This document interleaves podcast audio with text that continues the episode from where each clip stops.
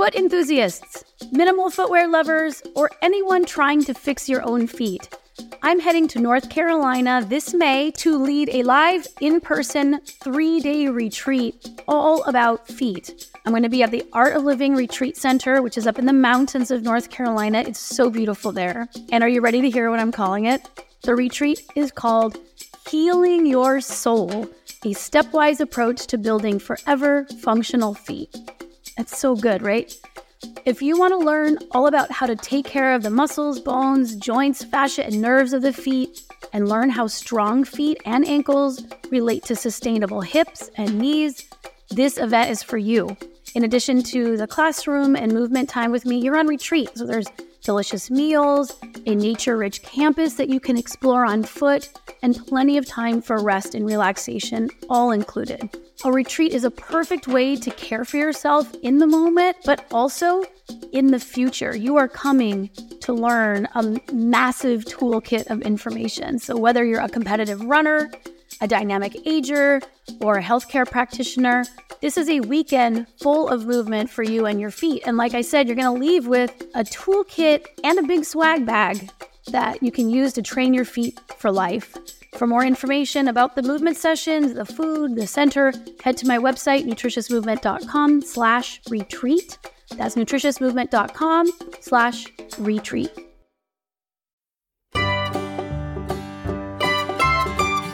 This is the Move Your DNA podcast, a show where movement science meets your everyday life. I'm Katie Bowman, biomechanist, author, and lecture giver. All bodies are welcome here. Let's get moving.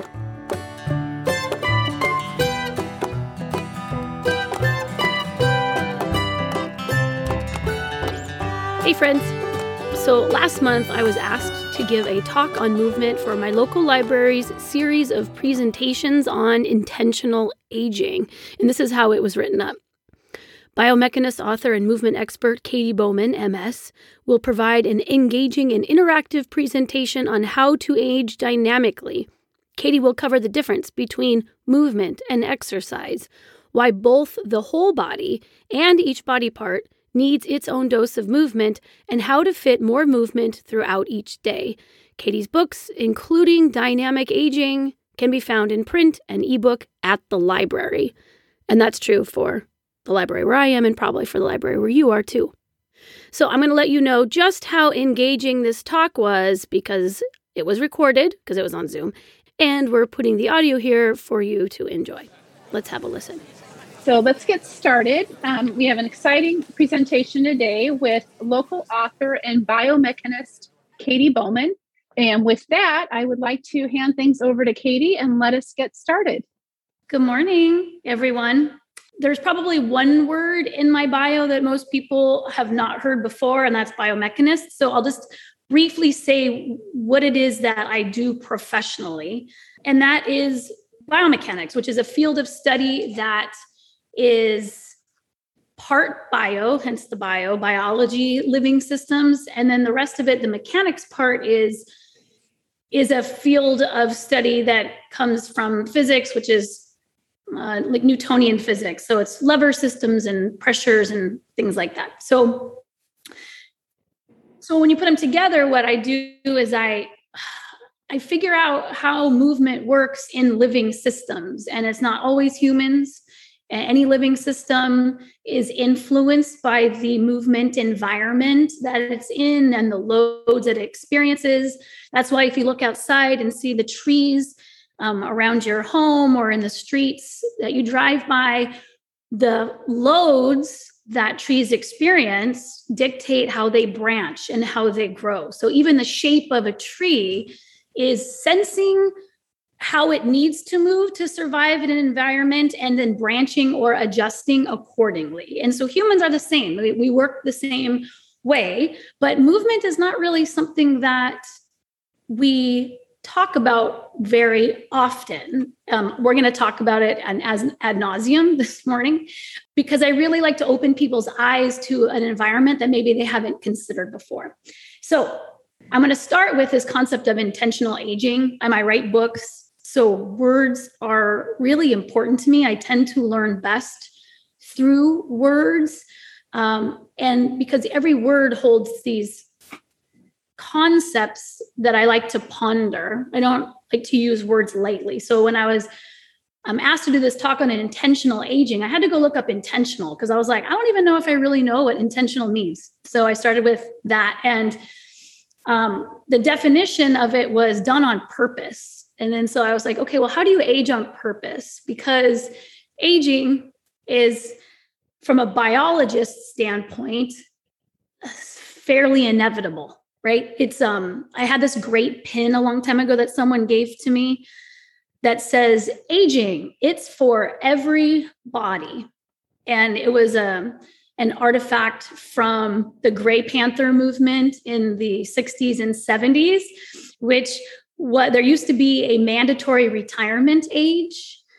And I think it was 65. And when one woman was asked to leave her job because she had aged out, she started this Gray Panther movement, which really looked at, I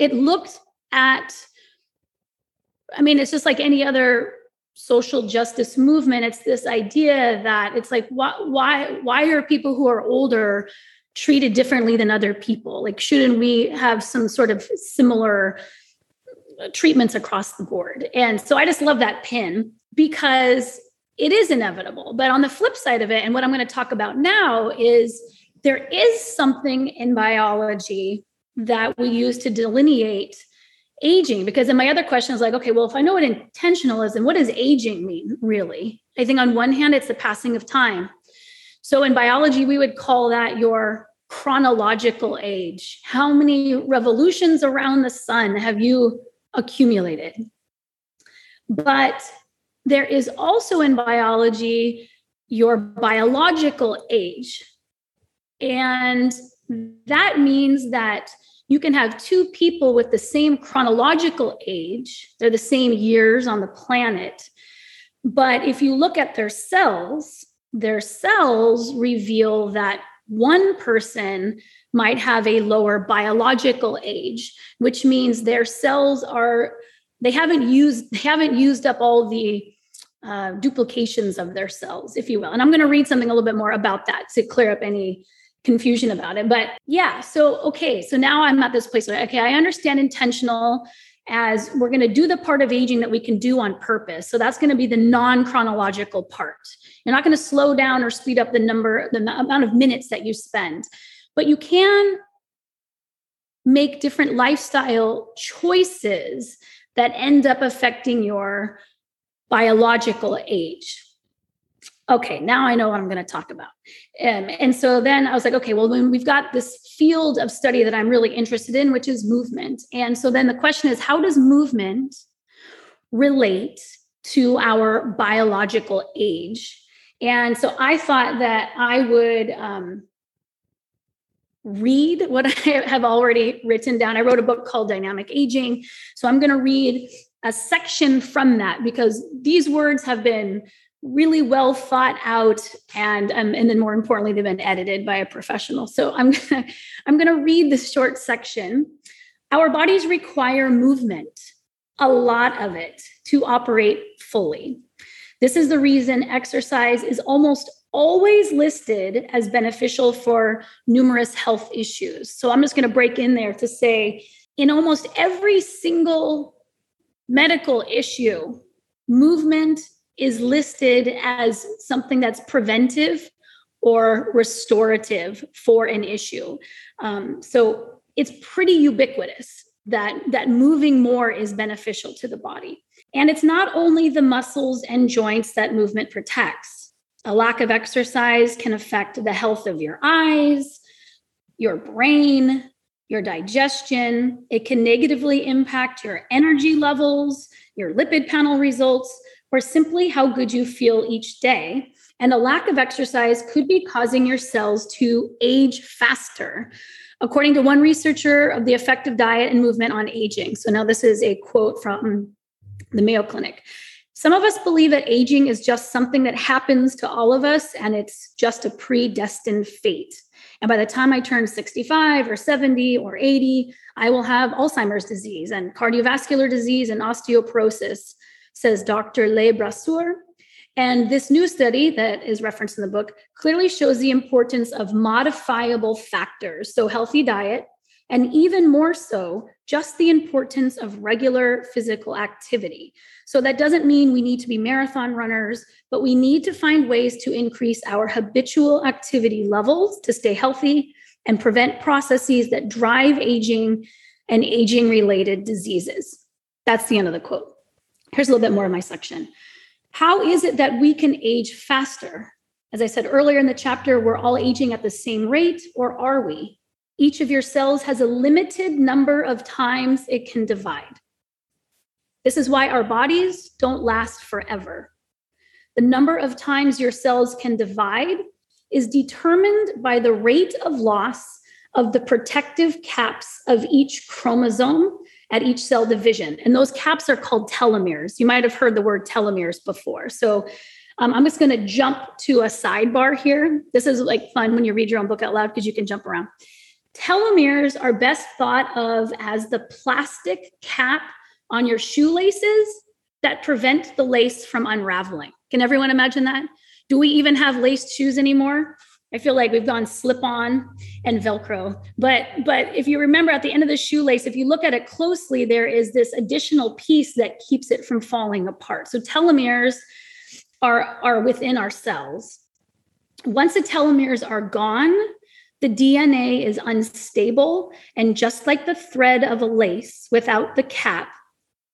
And it is too risky to allow the cell to continue to divide.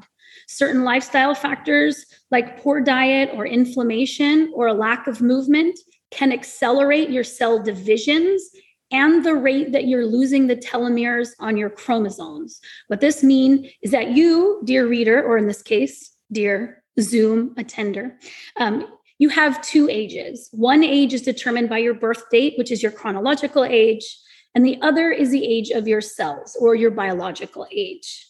Your biological or cellular age depends on how fast you've prompted your cells to divide and how well your DNA is maintained through lifestyle-related factors. So hopefully that clarifies what people are looking at in the cells to determine your biological age and what the difference is between chronological and biological age. So going back to the main body of the book, once a cell has stopped dividing, it becomes what is termed a senescent cell. Senescent cells are still active, but are associated with the production of inflammatory molecules, and they contribute to many what we call age-related diseases. The possible number of cell divisions we experience is not a fixed amount, but it's a range that varies. Adults range between 50 and 70 divisions. Although we all accumulate days at the same rate, our cells are not all dividing at the same rate. And also the amount of telomere DNA lost at each cell division is not the same, which means two people of the same chronological age could have a different biological age, each having a different number of cellular divisions remaining before their cells become senescent. So the takeaway here is movement matters to your body on the cellular level. All right, that's my argument for movement and why we need to move more. Now, the rest of what I'm going to be talking about is, all right, I'm convinced, and you may or may not be convinced at this point, but if you are convinced or you're willing to think about it a little bit more, then the next question is, how do I get more movement? What does movement mean? So as a biomechanist, I'm really also interested in that word, movement, because when I say the word movement, most people are going to hear the construct or the idea of exercise. Movement and exercise are so tethered together in our brain that we have a hard time separating the ideas. So when I say we need to be moving more a little bit all day, some people are like, how could I possibly exercise all day? I don't have time to exercise or whatever it is. So there are three different definitions here that's helpful when it comes to figuring out how to move more. The first is movement is just anytime you change the shape of your body, anytime your body parts are loaded differently. It's really broad. It's the broadest category of movement. And then within movement is another category called physical activity. And physical activity would just be using your musculoskeletal muscle. Well, I guess the definition of physical activity is anytime you're moving your body to get something done, whether that's exercise or chores around the house or getting to and from your car or whatnot.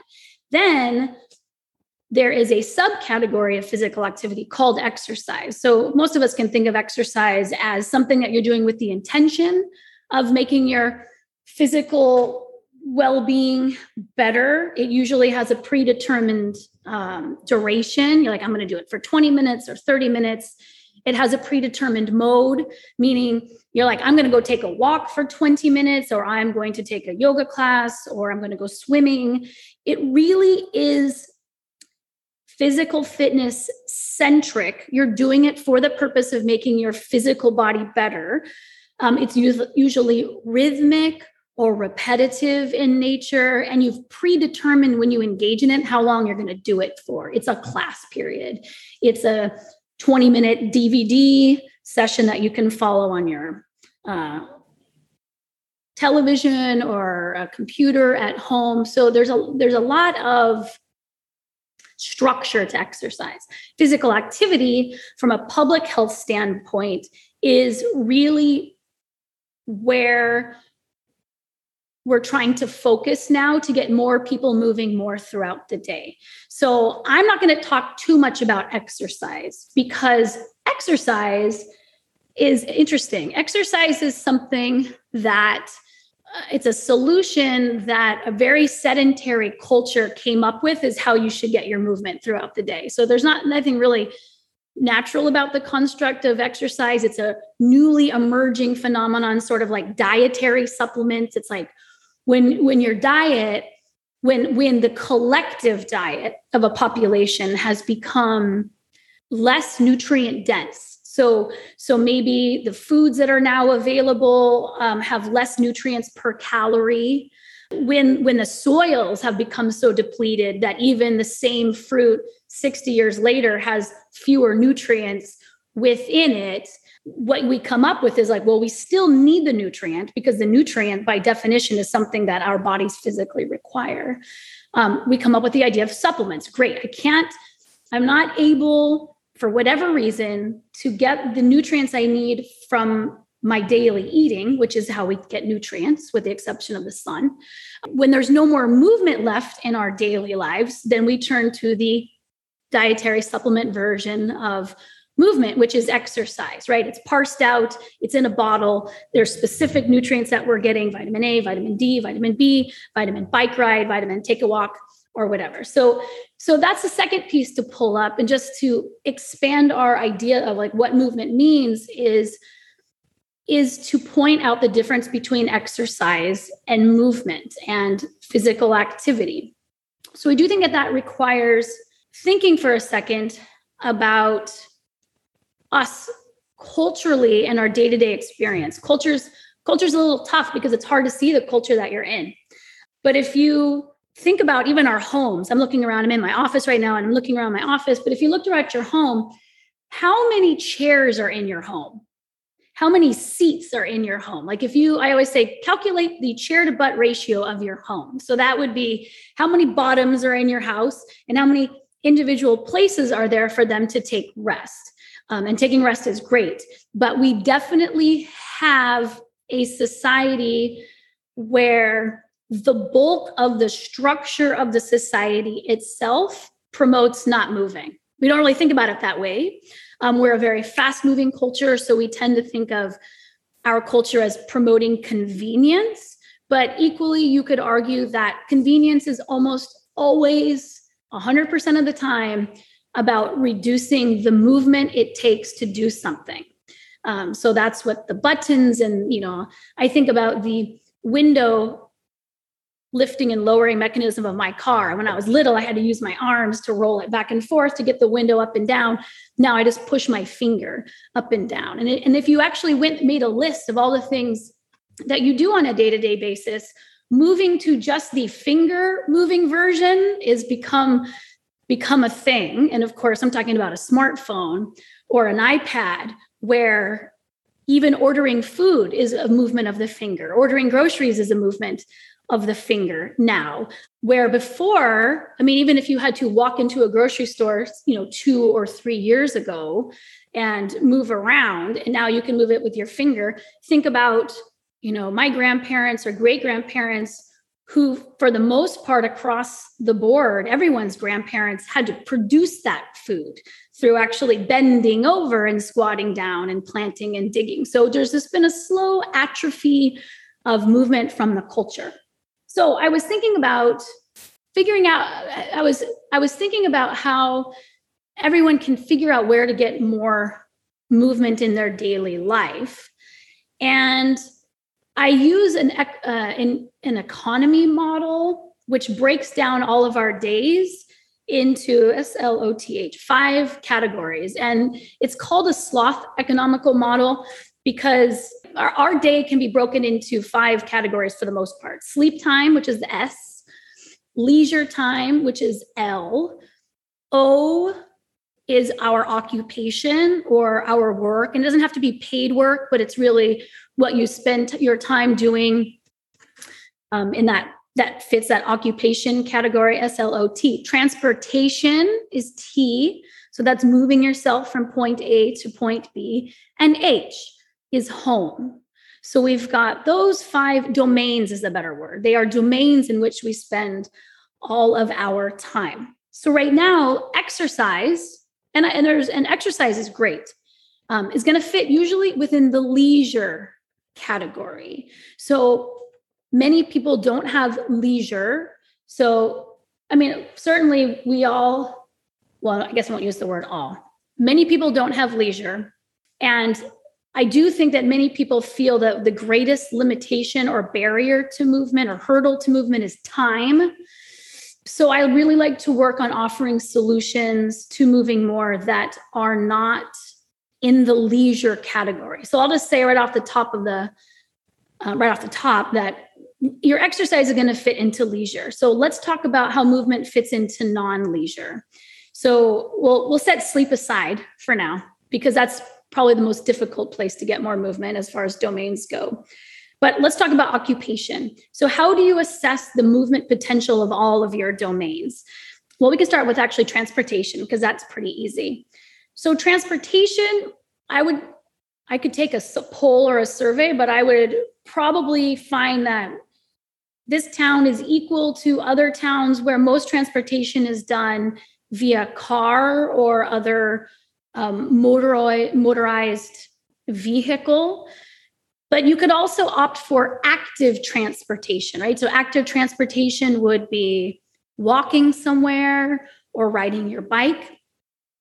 And the difference between walking for transportation and walking for exercise or leisure is simply the ability that you have when you expand your way of thinking, to get more walking in, right? Because if you wanted to go run something to the store that's a mile away, or take something to a friend's house, or maybe you're at the grocery store and you have library books to return, this idea that maybe you wouldn't use your car, but would walk a portion of your daily errands, what that does is it makes some of your transportation period more active. So that's one example of how you can be looking at the domains of the day to get more movement.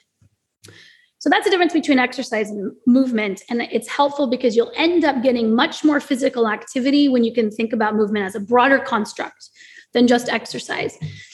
The second piece is that, yes, there is moving our whole body from point A to point B. There is also how well each of your parts is able to move. So moving more, and this really ties into what I was talking about with cellular senescence, that movement is really a part by part phenomenon. When we talk about movement, I exercise, I don't exercise, I took a walk today, I didn't take a walk today, they're whole person states. We're used to thinking about ourselves as moving or not. But as a biomechanist, and especially one who focuses on injury and disease, I can tell you that in addition to the idea that we need to move our whole person frequently throughout the day, there is another often neglected understanding of movement, which is all of your parts need to be moving as well. And that's now we have like two separate prescriptions for movement. One is, yes, I need to move more. The other one is, man, I got to get all my parts moving. So it's sort of, again, to call out the nutrition idea. There's moving, which we could liken to eating, which you would figure out how much you got of by calories. Like, I ate today. Great.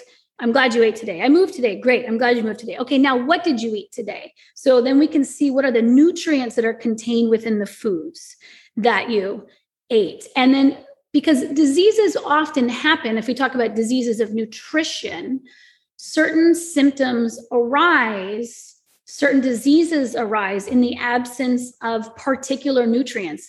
I'm just going to throw vitamin D out there right now because we live in the Pacific Northwest. And so we're probably used to the idea of like, I'm a good eater, but maybe you're still low on vitamin D for sunlight or dietary reasons. And so we can still not be well, even if our caloric demands were met. So similarly, you could be a regular exerciser and not be getting vitamin elbow extension and flexion. Maybe your left ankle, even though you take a walk every day, doesn't move very much. And so now you've got this part of your body that is sedentary. We think of our body, our whole person as sedentary or not, but you could also think of individual parts of your body as sedentary or not. Maybe you cycle every day, but as far as your hip bones are concerned, bicycling all the time doesn't really get the hip bones what they need in terms of weight bearing, right? So that's why you can see different bone changes in people for whom cycling is the only, let's say, the food that they eat the most. It's their movement food that they consume, but they don't do other things that place weight in different parts. So our need for movement is very much like our need for food, in that there is a range of nutrition that we need from movement. So we need to, have you ever heard eat the rainbow before? Make sure that you're eating foods of different colors, that you have some protein and some fat and some carbohydrate. What's happening is you're making sure that you're getting all the nutrients. Even if you take the best food, and I always use kale as this example, I know, I see your face over there. Yeah. So kale as the best food. If you only ate kale, the AKA healthiest food, you'd be ill, because kale is not a diet maker. It is one element, and you could swap it out for other green elements, right? Movement nutrition is the same way. You can be a regular exerciser, but if you are only eating a single exercise food again and again, you're going to start suffering movement malnutrition. So that's a different phenomenon than not moving at all, right? Like, so it's not as simple as everyone should move more. Usually in general, we could all use more physical activity dispersed throughout the day, but also we need a much more robust movement diet. And so maybe you might've heard of cross-training, this idea of like, oh, if I swim at the Y, let's say, or take a water aerobics class twice a week, that you would want to balance that with a different food or add to it. And the challenge runs into when we're always like, well, I only have three sessions a week in which I can exercise. So it's like, we already know we can do more than exercise. So maybe your favorite mode of exercise is hitting the pool at the Y, whether it's swimming or water aerobics or whatever, or water walking. You could pick up some active transportation that's just going a couple places on foot to balance out the movement foods, because your body doesn't really recognize the difference between exercise and non-exercise time. All your time is equal as far as your cells are concerned. So if you're in a chair for 9 hours a day sitting, that is the movement food you're eating the most. So really, and I didn't lead with this because it feels sort of philosophical, but you're never not moving. We're under a gravitational load all of the time. You're moving 100% of the time.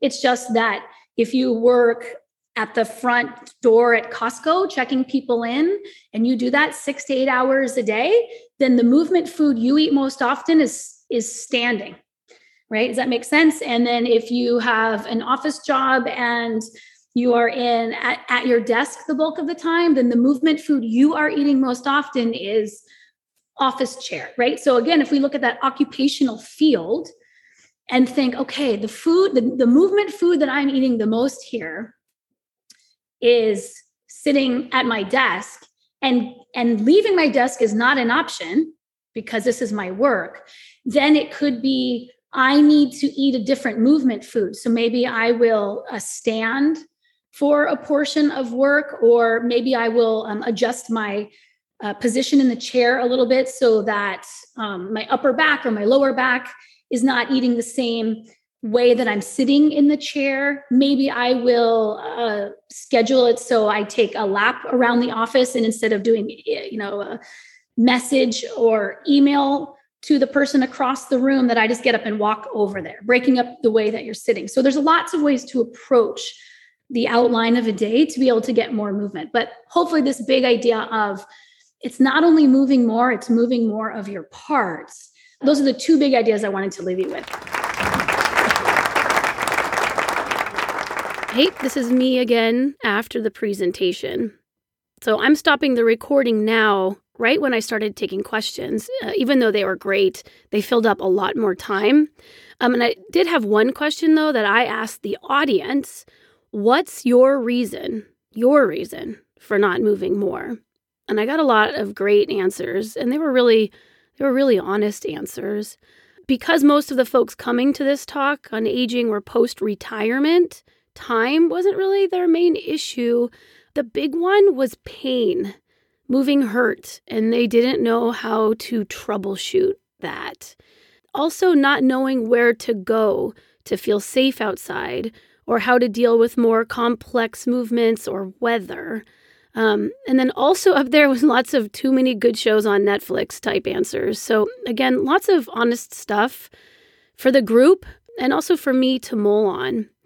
Dealing with hurdles to movement is what I spend all of my time thinking about and working on. So it was great to have them all given in this large group where everyone could see what's going on in the collective, or at least that collective. When you have your next minute available, see if you can identify your largest barrier to movement. And I'd really love to know what they all are and how we might overcome them together. All right, until next time. Hello, my name is Rachel, a nutritious movement teacher from Wimbledon, London, UK. This has been Move Your DNA with Katie Bowman, a podcast about movement.